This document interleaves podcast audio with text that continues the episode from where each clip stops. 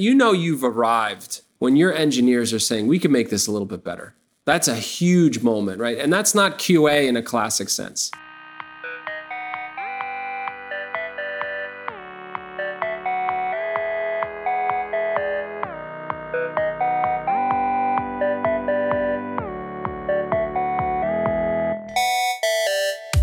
Rich, we're lucky to welcome back Chris LoSacco, who runs product at Postlight.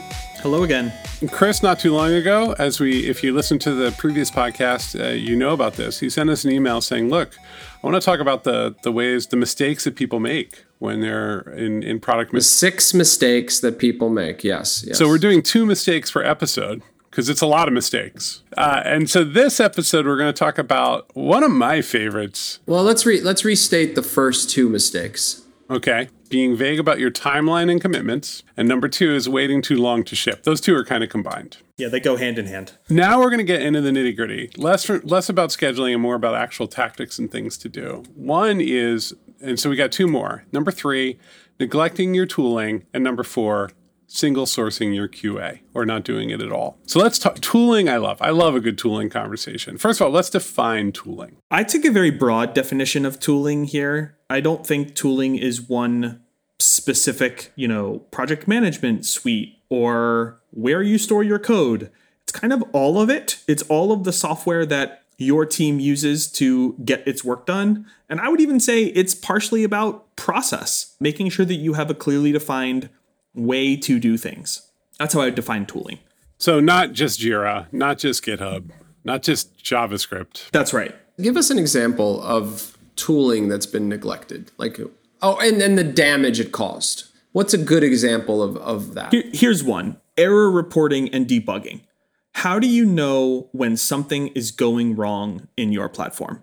Obviously when something's going wrong in production you want to know about it but even when something is going wrong in your staging environment or as you develop locally making it really clear that you know how to trace through the stack and understand problems is very often just not something people think about because they're not planning for those worst case scenarios I've got the example that always comes to mind for me is that so there's always a hot path when you're building a system and you're trying to like get the data on screen, it's coming out of the database and so on. And somebody hacks together basic auth at the beginning of the project. Like, oh, I'm gonna log in. I got look, it's it's all working fine. Somewhere along the line that breaks. And yeah. now and nobody pays attention because nobody's really logging in. They're like they're simulating logging in or they're automated logging in. And then it's just utterly busted. And like 20 other things have changed. And now you're two weeks out and no one can log in. Yes, exactly. Here's another one that I love not using production data in your staging environments or in your local mm. environments. You need to be building with things that are real. And part of that is building, you know, investing a little bit in your tooling setup, your infrastructure, so that you can test with real data, build against real data. Those are the kinds of things that are very often just never handled. You know, it's fine for now, so we'll just leave it. And then, sure enough, it inevitably bites you when you're six not even six months down the road when sometimes it's you know the first first release that goes out there and it doesn't work like you expected. We're fine for now is is is the big card right there right? Exactly. like you got to listen for that. Well I, I think what's unusual here is this is often these things you're talking about. I would say most product managers in the world don't feel like they have the authority to have an opinion about these things I think they feel like they are more on the customer side, they're more on the ask side, and tooling is solely the, the, the domain of engineering. And I think what you're highlighting here is really important, which is the product won't be as good. It affects what actually gets to real users.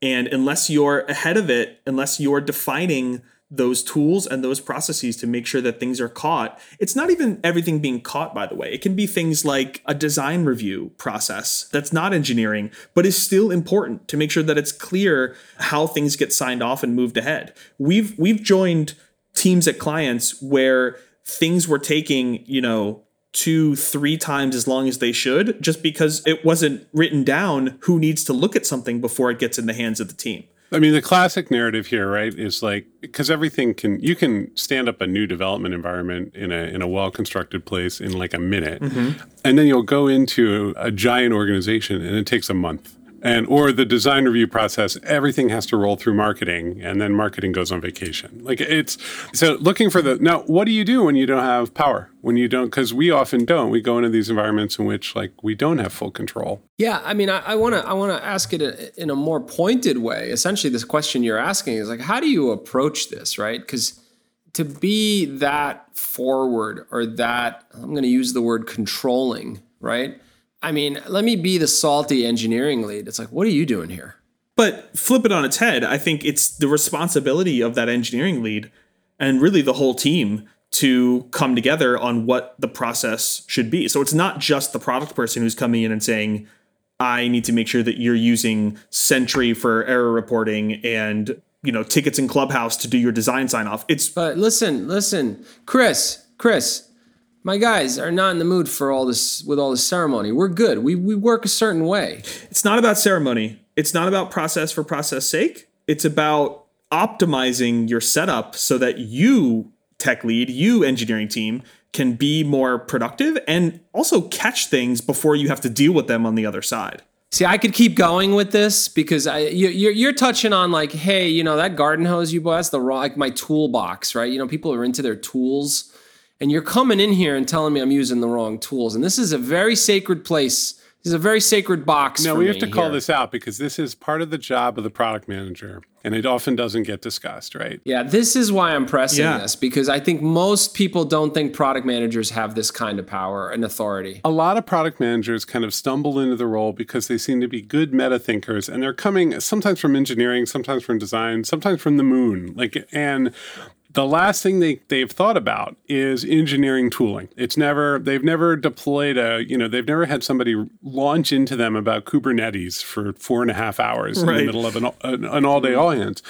So it's also we take this for granted. We have deep, long standing relationships between the leaderships of the leadership of product design and engineering at Postlight. So like it's not antagonistic, but Chris, but when Chris goes into an environment he's not afraid of engineering or design. They can't really tell him no, no, it can't be that way because he's seen something different and he also just knows it. He did the homework, right? And I a lot of PMs in the world don't want to do that homework and don't want to care too much about Jira or Clubhouse or all those things. They want to defer those because those are boring, tricky questions that kind of suck. Yeah. And that's what we're hearing is like you have to go in and do your homework. You have to do your homework a little. Let, us acknowledge something here. Engineering holds all the power right? I mean, they're the ones without them, if they go salty on you or if they pull back and disengage and get defiant and whatnot, you're not going to get your thing, right? I think this is a thing to highlight that Chris, I don't think he knows he this this is a skill I don't think he knows he has, where he just asks for the thing again and again and again and he'll say, Well, why don't you do it this way? And I think it would be better if you did. And then he'll give a reasonable answer to it.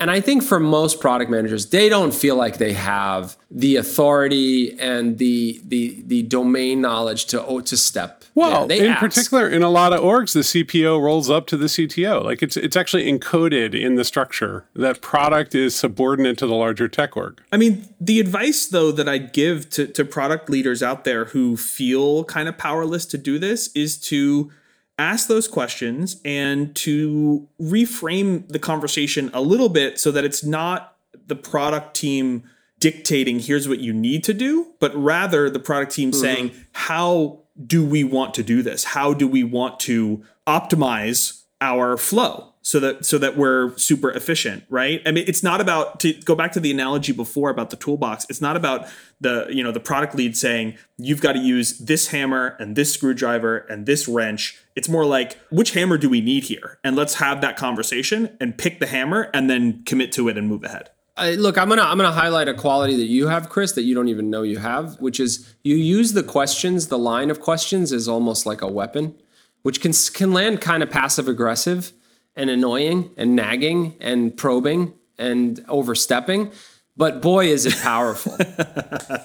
Once LoSacco sees something he can't. I've see. never been able, you can't convince Chris of anything. I, I learned that very early in our relationship. like you just, and it's not. This is becoming about Chris. No, but it now. doesn't. No, no, because it's it's fundamental, right? Like his quality bar is there, and when he sees something that isn't good, he needs to understand why and what happened and debug it. And what I've seen, I have watched people over and over go up against it and be like, "Well, this reason, and this is why, and this is why, and this is why," and he's just like, "No." Yeah, and what I've tried to do with our team here, and what what I hope others can do is is not again not say you need to be doing this in the in the way in the exact way that I would do it. Right?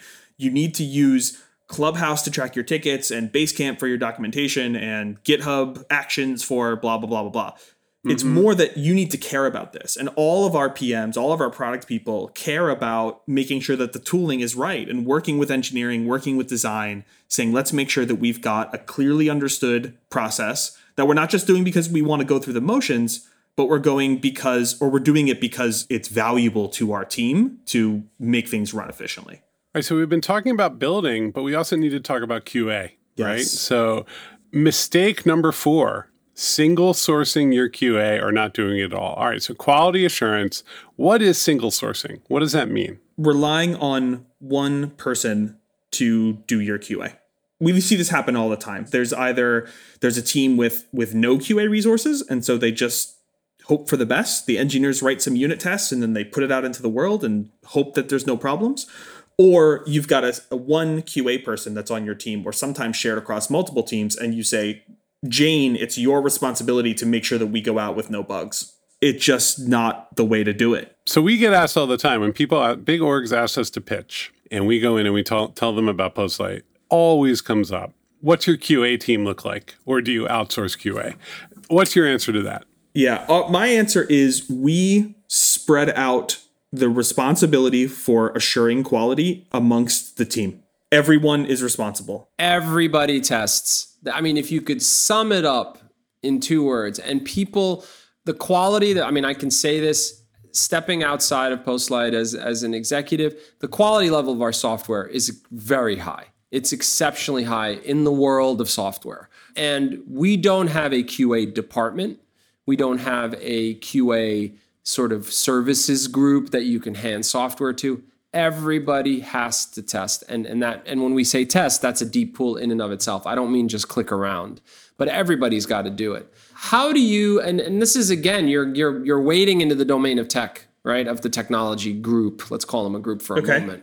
Is that something do you think that the product manager can instill culturally or is that something you just got to hope exists within within the tech group that everyone tests? I mean it, do you walk around as a pm and say hey, could you please test you just wrote this piece of code. Could you test it, validate it for me? Write, write, write some I don't think it's about you wrote this piece of code. Can you please test it? I think it's more holistic than that. I think the it is the PM's responsibility to say we are going to draft an open-ended test plan and we're going to make every person go through that plan on a weekly basis or on a monthly basis. We're going to have the whole team contribute to doing the QA on our product.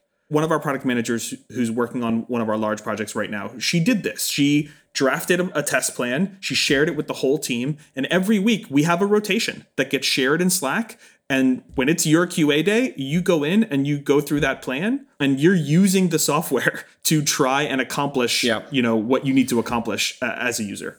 Yeah, I, I think you're highlighting something really important here, uh, which is that I think the idea of QA as a discipline, as a siloed group, is a byproduct, is sort of a, a, a concession that software is just so damn hard and there's just going to be problems no matter how good you are at what you do. But I think instilling quality thinking in everyone, from designers to PMs to engineers, leads to not only more stable software, but just better software Yes. generally.